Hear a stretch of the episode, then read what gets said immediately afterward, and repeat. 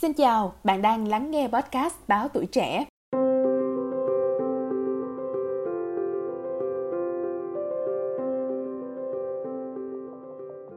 Trong thế giới online, rất dễ dàng để giấu mình sau màn hình và bàn phím.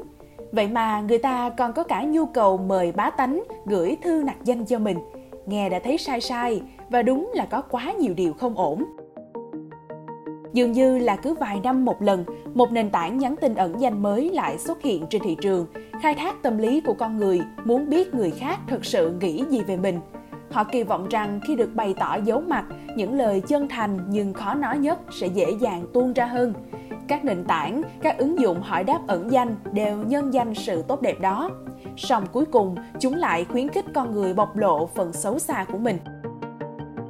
NGL ghép từ ba chữ cái đầu của Not Gonna Lie, dịch tiếng Việt thì nôm na là hỏng xạo đâu. Đây là ứng dụng được tải xuống nhiều thứ 10 trên cả Apple Store và Google Play trong tháng 6.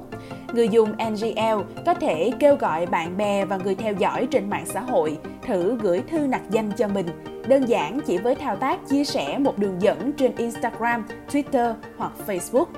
Sherry Tocco, giáo sư chuyên nghiên cứu mối quan hệ giữa con người và công nghệ tại MIT đã nói với báo The New York Times về ẩn danh. Đó là một cách để mở cánh cửa đến điểm giao thoa giữa các thế giới, nơi bạn có thể bày tỏ hoặc nói điều đúng sự thật mà trong cuộc sống bình thường bạn không thể. Anh Harold David, 34 tuổi, gần đây đã thử dùng NGL và thú nhận cảm thấy thật thú vị khi xem mọi người sẽ nói gì khi họ ẩn danh. Ai lại không muốn biết những suy nghĩ thầm kín của ai đó về mình cơ chứ? David nói với The New York Times.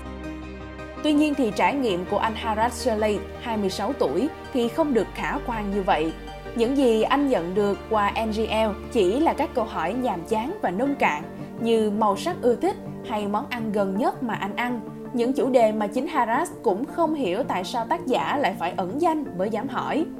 Các ứng dụng này gieo vào đầu bạn ý tưởng rằng mọi người quan tâm bạn là ai và muốn biết thêm về bạn. Điều này rõ ràng hướng đến bọn trẻ cấp 2, cấp 3 thì đúng hơn, anh nói.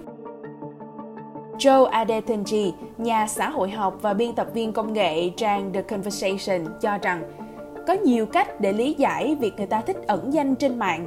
Khi dùng mạng xã hội, ta quản lý những gì mình tiết lộ với người khác thông qua thủ thuật, hiểu nôm na là đi với bụt mặc áo cà sa, đi với ma mặc áo giấy.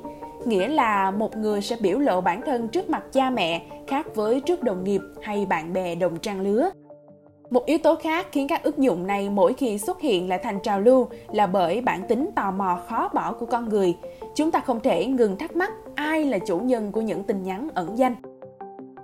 Nhắc đến ẩn danh trên mạng, không thể không kể trào lưu các trang thú tội Confession trên Facebook bắt đầu từ thập niên 2010 ở các trường học và đến nay vẫn còn sống khỏe. Các lời thú tội sẽ được đăng tải công khai để mọi người cùng vào bàn tán xôn tụ.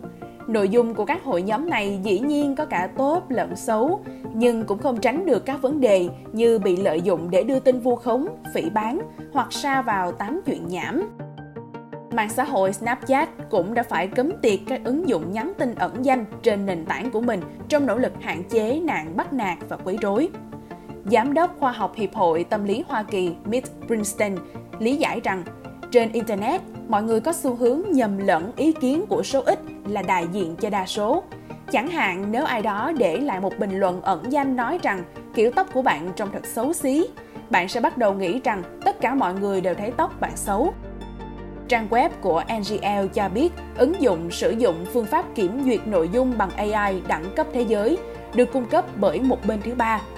Tuy nhiên, đôi khi một nhận xét gây tổn thương không nhất thiết phải sử dụng ngôn từ miệt thị và việc lọc nội dung bẩn bằng từ khóa chỉ là cách giải quyết bề nổi.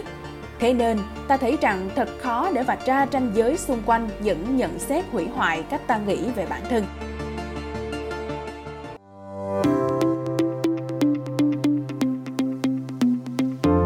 Ơn bạn đã lắng nghe số podcast này. Đừng quên theo dõi để tiếp tục đồng hành cùng podcast Báo Tuổi Trẻ trong những tập phát sóng lần sau. Xin chào tạm biệt và hẹn gặp lại.